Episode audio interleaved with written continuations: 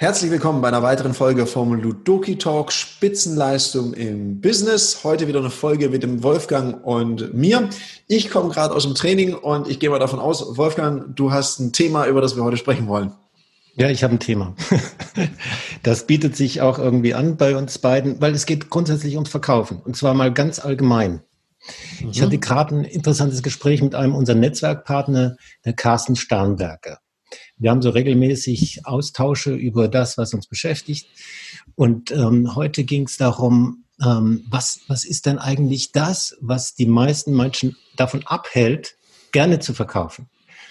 Der Carsten sagte, er hat viele tausend Leute im äh, Multilevel-Marketing ausgebildet. Und äh, ich habe ihm gebeten, so eine Hitliste zu machen. Was sind dann so die Gründe, weshalb die nicht verkaufen wollen? Und auf Nummer eins steht Angst vor Ablehnung. Angst vor Ablehnung. Nummer zwei ist, ähm, dass die Leute Mühe haben, Geld für etwas zu nehmen, wo sie begeistert sind dafür. Und zum Dritten ist es der Status oder das Image der Verkäufer. Und das finde ich sehr interessant. Also Ablehnung scheint echt ein Problem zu sein. Und ich habe mich dann gefragt, hey, Woher kommt das? Darüber werden wir sicher auch sprechen. Äh, zunächst mal, Tarek, was denkst du denn? Was, was ist denn dich, für dich Verkaufen? Ich kenne zwar deine Meinung, aber sag uns, unseren Zuhörern mal, was ist Verkaufen für dich? Ich gebe dann meinen Senf dazu. Na, Verkaufen für mich ist erstmal ergebnisorientierte Kommunikation. Und Verkaufen ist für mich gute Ideen, Produkte, Angebote unter die Menschen zu bringen, also die es verdient haben, genutzt zu werden, weil ich glaube, ohne Verkaufen ist ja auch die beste Idee nichts wert. Und ich habe ja, glaube ich, schon mal das Bild geprägt, dass ich, wenn, jemand, wenn ich jemanden sehen würde, der Suppe mit einer Gabel isst, dann würde ich ihm Löffel anbieten, wenn es für ihn Sinn ergibt, dass es ein bisschen effizienter wird. Und ich glaube, das ist auch schon so das Thema für mich, lösungsorientierte Verkaufen setzt sich daraus für mich zusammen. Das unterstütze ich voll und ganz, möchte es gern ergänzen mit dem Hinweis, dass unsere Aufgabe als Verkäuferin, als Verkäufer ja eigentlich die ist, Menschen in gute Entscheidungen zu bringen, dass sie tatsächlich so einen Löffel in Anspruch nehmen. Und ich glaube, da ist auch so ein Haken, dass die Leute nicht entscheiden können. Vielleicht auch, weil sie nicht wissen, ist es jetzt richtig oder falsch? Macht es Sinn oder macht es keinen Sinn? Tue ich das Richtige? Und genau dann braucht es Verkäufer, um begleitend zu wirken so ein Gedanke könnte sein, gemeinsames Ziel zu ermitteln, etwas, was in der Zukunft stattfinden soll und als Verkäufer eine Art Leistungsversprechen ab, abzugeben. Hör mal zu, also du benutzt eine Gabel, super, es gibt was Besseres, prüf das mal, ob das für dich gut ist und ich verspreche dir, wenn du den Löffel nutzt, dann hast du mehr Spaß und kannst mit äh, viel weniger Aufwand viel mehr Suppe in kürzerer Zeit löffeln. Und im Grunde ist ja das auch Verkaufen. Also Menschen zu helfen, etwas zu tun, wo sie alleine Mühe hätten, das zu realisieren. Mhm. Ist ja auch ein bisschen der Unterschied zwischen beraten und verkaufen. Weil das stelle ich immer wieder fest, es gibt so Menschen, die zeigen einem 30.000 Optionen auf. Und dann ist der Kunde eins verwirrt. Und ich habe mal irgendwo gesagt, ein guter Verkäufer ist auch ein guter Entscheidungskatalysator. Also der vereinfacht die Entscheidung und macht Folgendes. Er nimmt den Kunden bei der Hand und tritt mit dem über die Schwelle der, des Kauf oder der Kaufhemmnis. Und wenn er einen guten Prozess macht, dann senkt er auch das Thema der Kaufreue. Als dass nachher jemand denkt, ah, jetzt habe ich da irgendwas gekauft und das wollte ich eigentlich gar nicht. Der hat mich jetzt irgendwie so dahin gepusht und ich bereue das so ein bisschen. Darum geht es äh, nämlich nicht, sondern den Kunden auch in seinem Entscheidungsprozess zu begleiten. Das halte ich für sehr wichtig. Da kann man doch sagen, das Verkaufen, die Tätigkeit als Verkäufer ist eine der wichtigsten überhaupt. Also ich stelle mir vor, wenn es keine Verkäufer mehr gäbe, vier Wochen lang auf diesem Planeten, würde unsere Wirtschaft wahrscheinlich ja, zumindest leiden oder ganz lahm liegen. Und genau deswegen ist es ja interessant, Weshalb haben Leute keine Mühe zu sagen, weißt du was, beraten ist gut, aber verkaufen, äh, nee. Also Geld verdienen wollen sie, wenn man ihnen sagt, du, wenn du etwas machen könntest, was den anderen Menschen hilft, einen Beitrag leisten kannst, würdest du das gerne machen? Sagen alle ja. Und der nächste Satz ist immer, aber verkaufen will ich nichts. Ja, es gibt ja auch Leute, die anrufen bei mir im Büro, finde ich manchmal lustig. Die schaffen es dann irgendwie, dann, dann sind die bei mir am, an der Strippe Und dann bin ich schon so ganz fröhlich und ich, ich mag ja Verkäufer. Dann sage ich, ja, dann erzählen Sie mal, was Sie mir verkaufen wollen. Dann, nee, nee, nee, ich will Ihnen nichts verkaufen. Dann sage ich, ah, spannend. Wollen Sie mir was schenken? Nee, das auch nicht. dann sage ich, ja, was wollen Sie denn dann? Ja, ich möchte Sie beraten. Dann sage ich, ah, also ist Ihre Beratung kostenfrei? Nee, nee, kostet dann schon was. Dann sage ich, also da wollen Sie mir eine Beratung verkaufen. Nee, nee, ich bin kein Verkäufer, ich bin Berater. Und da habe ich dem auch gesagt, also jetzt hören Sie mal zu, jetzt überlegen Sie sich mal genau, was Sie von mir wollen. Und wenn Sie da klar sind, können Sie mich sehr gerne wieder anrufen. Und ich merke, das ist, das ist hier einer von den drei Punkten, dass Verkäufer sein, glaube ich, ein schlechtes Image hat. Also wenn du auf der Party sagst, ähm, ja, was machst du so beruflich? Und jeder ist ja Director oder Head of oder Manager von irgendwas. Und man sagt, ja, ich bin Verkäufer. Dann könnte man auch sagen, man, ist, man hat Lepra, weil man ist sehr schnell alleine. Oder man muss sich komische Sprüche über Klinkenputzer und so weiter anhören. Ich meine, ich sage das immer bewusst, dass ich Verkäufer bin. Ich könnte ja auch schickere Sachen sagen wie Unternehmer, Trainer, Consultant. Aber ich mag das zu sagen, ich bin Verkäufer weil es ist immer spannend, die Reaktion zu sehen. Also Verkäufer hat ja nicht so einen riesen mega Status, weil es ja auch was ist, wo Leute ganz viel anderes lieber machen würden, weil man eben im Verkaufen in einer sehr hohen Frequenz Ablehnung ernten kann. Und ich meine, wer mag schon Ablehnung? Also da muss man schon, wir haben ja beim den Podcast davor über das Telefonieren und über die Telefonphobie und wie man die überwinden kann, haben wir ja über das Thema Ablehnung schon gesprochen, wie sie sich anfühlt. Ja klar, und beraten, da vermeide ich ja so ein bisschen die Ablehnung, weil ich kann ganz viele Optionen aufzeigen und dann war ja der Kunde schuld, wenn er sich nicht entscheidet. Ja, genau, der Kunde ist schuld, im Zweifel. Und das ist ja auch der Vorteil vom Beraten, weil da geht es ja letztlich nicht um eine Entscheidung, das schiebe ich ja erstmal in den Hintergrund, sondern ich berate und ich überlasse die Entscheidung dann meinem Kunden. Im Verkaufen ist es anders, da ist das Ziel, einen Abschluss zu machen, eine Entscheidung zu haben und die geht halt in Richtung Ja oder Nein. Das Ja würde jeder Verkäufer akzeptieren, das Nein eben nicht. Wahrscheinlich liegt es auch daran, dass die Leute mit dem Nein nicht umgehen können. Weil vielleicht nehmen sie das Nein sehr persönlich als Angriff auf ihre Identität, ihre Integrität. Und das tut halt weh. Und ich glaube, das muss man verstehen als Verkäufer. Das Nein nicht an der Identität kratzt, am Selbstbewusstsein, sondern Information ist darüber, ähm, ich habe mich da entschieden, ich habe abgewogen, das passt nicht in mein Budget oder das ist nicht das, was ich will. Oder vielleicht ist es ja noch ein ganz anderer Grund.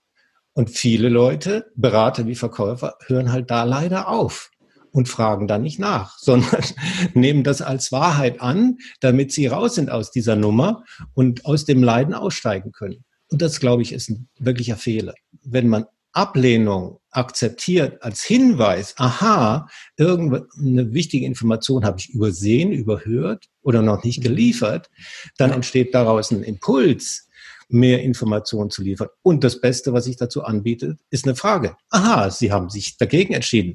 Einfach damit ich das weiß und auch daraus lernen kann, erklären Sie mir, wie Sie da drauf kommen. Und ja, dann kriege ich Informationen darüber, was fehlte, was ist schiefgelaufen und genau dann fängt ja Verkaufen, also diese zielgerichtete Kommunikation, von der du sprichst, erst in Wirklichkeit an. Ja, und manchmal ist es auch ein Missverständnis. Ich habe immer früher gefragt, ich habe immer früher gefragt, warum. Dann habe ich gemerkt, das wäre ein bisschen konfrontativ. Dann habe ich immer so ein bisschen flapsiger gefragt, ach Mensch, ja, woran liegt's denn? Und dann haben mir die Kunden das erklärt und habe ich gesagt, aha, okay. Und dann habe ich manchmal gemerkt, entweder habe ich meine Dienstleistung nicht gut vorgestellt oder der Kunde, es gibt einfach ein Missverständnis. Und da habe ich noch mal ein bisschen nachgefragt. Und manchmal wurde aus einem Nein dann ein Ja. Und ich glaube, es ist noch eine Sache wesentlich. Ich glaube, weil die Leute sagen, ja, du darfst das Nein nicht persönlich nehmen und dich nicht angegriffen fühlen. Ich glaube, man sollte es schon persönlich nehmen, nur anders.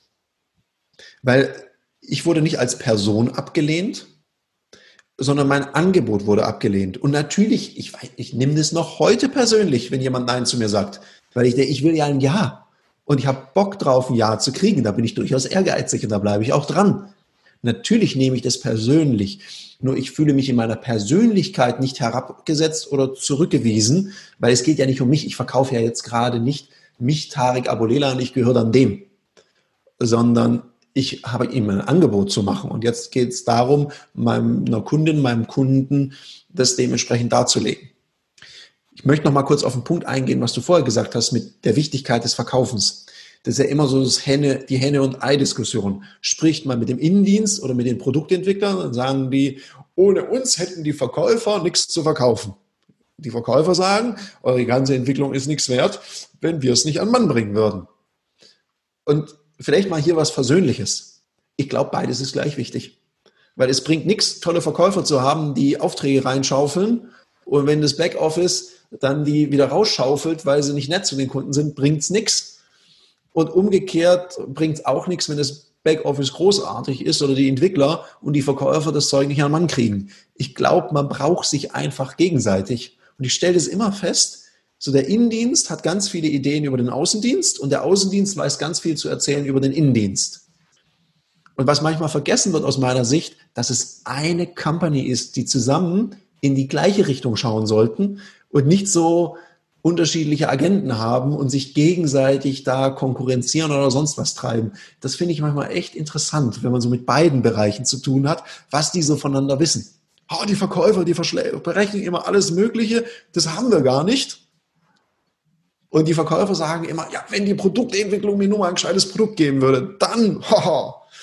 Ja, und ich glaube, das ist so ein großes Missverständnis und außerdem eine ziemlich große Ausrede, die es da gibt. Ich habe gerade so ein aktuelles Beispiel. Äh, auf meinem Dach ist eigentlich Platz für eine Solaranlage. Hm? Und ich habe mich mal informiert in verschiedenen Foren. Und äh, da gibt es so Rechenmaschinen, die einem das dann ausrechnen, was das bringt und was das kostet. Und das fand ich interessant, habe mich da angemeldet. Das dauerte, ich weiß nicht, eine halbe Stunde. Dann hatte ich einen Anruf von einem Verkäufer, hm. der jetzt aufmerksam gemacht hat auf die Vorteile von ihren Solaranlagen und hat äh, mir tatsächlich auch einen Termin abgerungen, was mir sehr entgegenkommt, weil ich will nicht irgendwelchen theoretischen Kram, sondern ich will jemand hier haben, der mich berät. Macht das Sinn? Was kostet es? Wie ist die Ausbeute? Was mache ich mit dem ganzen Strom? Wie hilft mir das, die Gemeinkosten von meinem Haus zu reduzieren? Kraftwerk äh, Marschall. ja, genau so. Mini-Kraftwerk Marschall. Aber die Sonne scheint gerade so heftig, da bietet sich das an. Äh, Jedenfalls, der Termin sollte morgen sein. Hm? Also mhm. fest eingetragen, habe ich gebucht. Gestern Abend um halb acht rief mich jemand an, und zwar von der Firma, die das möglicherweise dann auch installiert. Und der Mensch, der hat sich sehr interessant angestellt. Der hat mich als erstes gefragt, sagen Sie mal, Herr Marschall, wie dringend ist es denn und wie wahrscheinlich ist das, dass Sie die Solaranlage in den nächsten eineinhalb Jahren äh, sicher installieren? Und dann haben die gesagt, boah, das ist überhaupt nicht sicher. Ich will erst mal beraten werden. Ich muss wissen, ob das überhaupt Sinn macht für mich. Ja, weil ich komme aus, ähm, das ist eineinhalb Stunden entfernt. Und äh, wenn das nicht sicher ist, dass sie das machen, dann äh, will ich auch den Termin nicht machen. Also er hat es nicht ganz so krass gesagt, aber der Tenor war klar. Und dann habe ich ihm gesagt, wissen Sie was? wissen Sie was? Ich brauche Beratung. Ich, ich brauche Information. Ich kann das jetzt nicht entscheiden ich kann doch nicht 25.000 Stutz da in den Sand setzen und nicht wissen, ob es das was bringt. Ja, äh, was schlagen Sie dann vor? Dann habe ich gesagt, wissen Sie was, ich schlage vor, wir lachen den Termin, weil das bringt mir nichts. Ich werde keine Kaufentscheidung treffen. Ich glaube, er hat eine ganze Chance verpasst. Er hätte mich ein paar Sachen fragen müssen. Ein paar kluge Sachen, weil ich habe ihm ein Nein geliefert. Und das konnte er nicht haben. So kommt halt kein Geschäft zustande.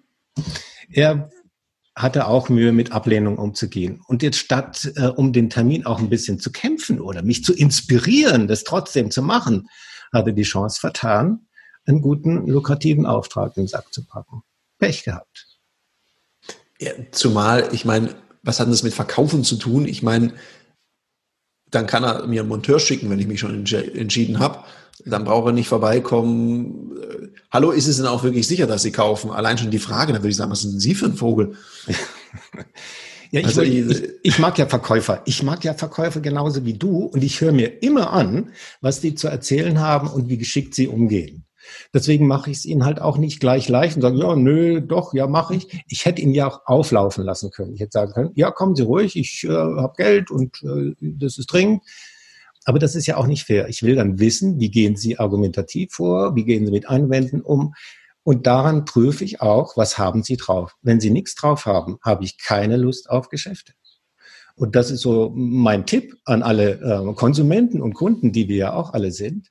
Prüft eure Verkäufer. Prüft sie darauf, haben sie es wirklich drauf? Sind sie in der Lage, dich zu inspirieren? Sind sie in der Lage, mit dir wertschätzend umzugehen? Oder ziehen sie ganz schnell irgendwas ein und äh, schmeißen das Handtuch äh, in den Ring? Wie schade. Ja, wie, und wie geht auch mal jemand damit um, wenn es mal ein bisschen Widerstand gibt? Weil es kann ja auch in einer Zusammenarbeit auch mal schwierige Phasen geben. Und das heißt ja auch in Beziehungen, in guten wie in schlechten Zeiten. Und dann gibt es mal eine anspruchsvolle Situation, eskaliert dann der Verkäufer, geht es dann nur um sein Ego oder versucht er im Sinne der Sache eine Lösung zu finden? Ja, und ich glaube, das schätzt ja auch ein Kunde. Und ich merke das ja auch bei mir. Nicht in jeder Zusammenarbeit klappt immer alles oder klappt alles gut. Es gehen Sachen schief. Ich meine, ich habe gerade renoviert. Die meisten Sachen sind gut gegangen, aber es sind auch ein paar Malöre passiert. Und dann geht es immer darum, wenn man dann da anruft, erzählt man dann jemand erstmal, warum er eigentlich gar nicht schuld ist und wer in Wirklichkeit schuld ist. Und außerdem war die kosmische Strahlung an dem Tag schlecht. Oder sagt er, oh ja, das ist blöd gelaufen. Wie wollen wir damit umgehen? Und das ist viel schlauer, als erstmal zu sagen, das kommt mir immer so vor wie das Foul beim Fußball. Also jemand anders fällt um und was macht der Fußballer? Streckt erstmal die Hände in die hoch, so in die Höhe. Dann sage ich, naja, geboxt hast du ihn nicht, hast ihn ja auch getreten, da brauchst du deine Hände nicht für. Aber okay, anderes Thema. Und da denke ich mir immer, ja, übernimm doch Verantwortung. Und wenn jemand schon im Verkaufsprozess sich so zeigt, ja. ey, was ist denn dann, wenn du eine Servicefrage hast und die Anlage hast, dann sagt er, ey, jetzt eineinhalb Stunden, ja. ich schicke Ihnen mal kurz ein Video, gehen Sie mal selber aufs Dach. Also ja. wenn es schon so anfängt, da hätte ich wenig Lust drauf. Ja, das ist ein wirklich guter Gedanke.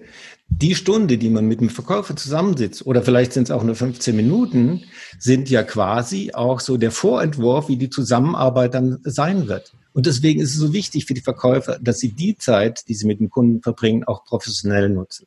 Dass sie wertschätzend sind, dass sie zuhören, dass sie nicht nur ihr eigenes Interesse im Kopf haben, dass sie den anderen inspirieren, dass sie ihre eigene Inspiration Ausdruck verleihen, dass sie glaubwürdig sind, dass sie zeigen, hey, du bist mir als Kunde wichtig, ich werde alles dafür tun, dass du hinterher glücklich zufrieden bist und mich weiterempfehlst.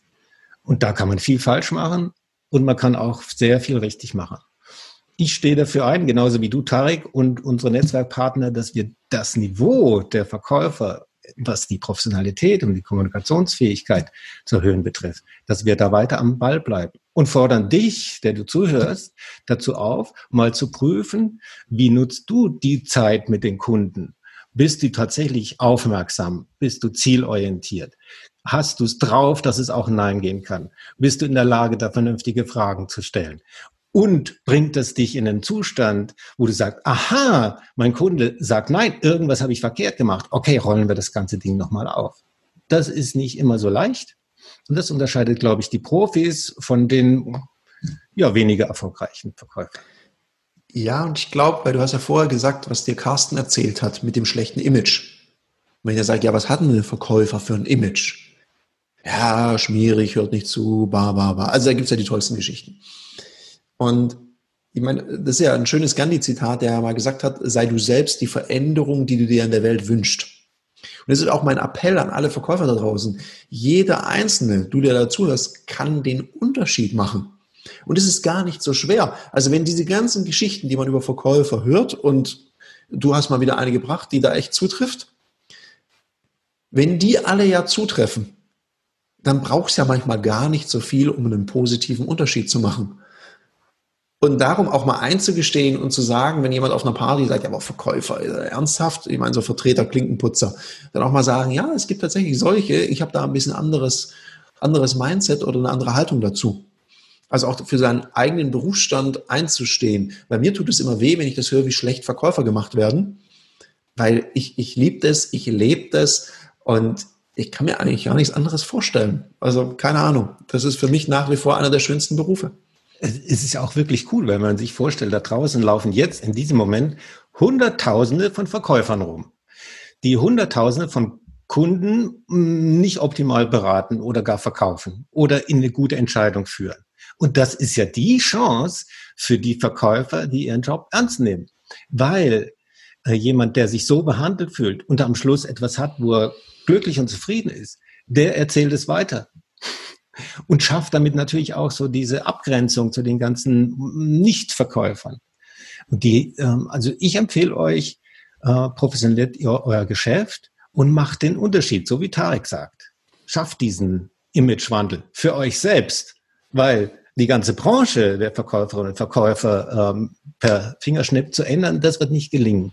Aber dich heute, jetzt in einen anderen Zustand zu versetzen, in der Einstellung und Haltung, in der Art, wie du kommunizierst und wie du dich mitteilst, das ist relativ leicht machbar.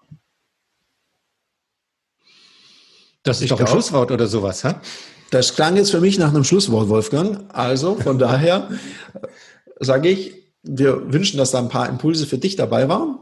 Und wir beide sind jetzt raus. Wir wünschen dir noch einen wunderbaren Sonntag und einen hervorragenden Start in die Woche. Wenn dir das hier gefallen hat, wie immer, 5-Sterne-Bewertung, erzähl über den Podcast, teil den mit Kollegen, wo du denkst, die sollten das auch wissen. wenn du magst, schreib uns eine Rezension. In dem Sinne, bis zum nächsten Mal. Bye, bye.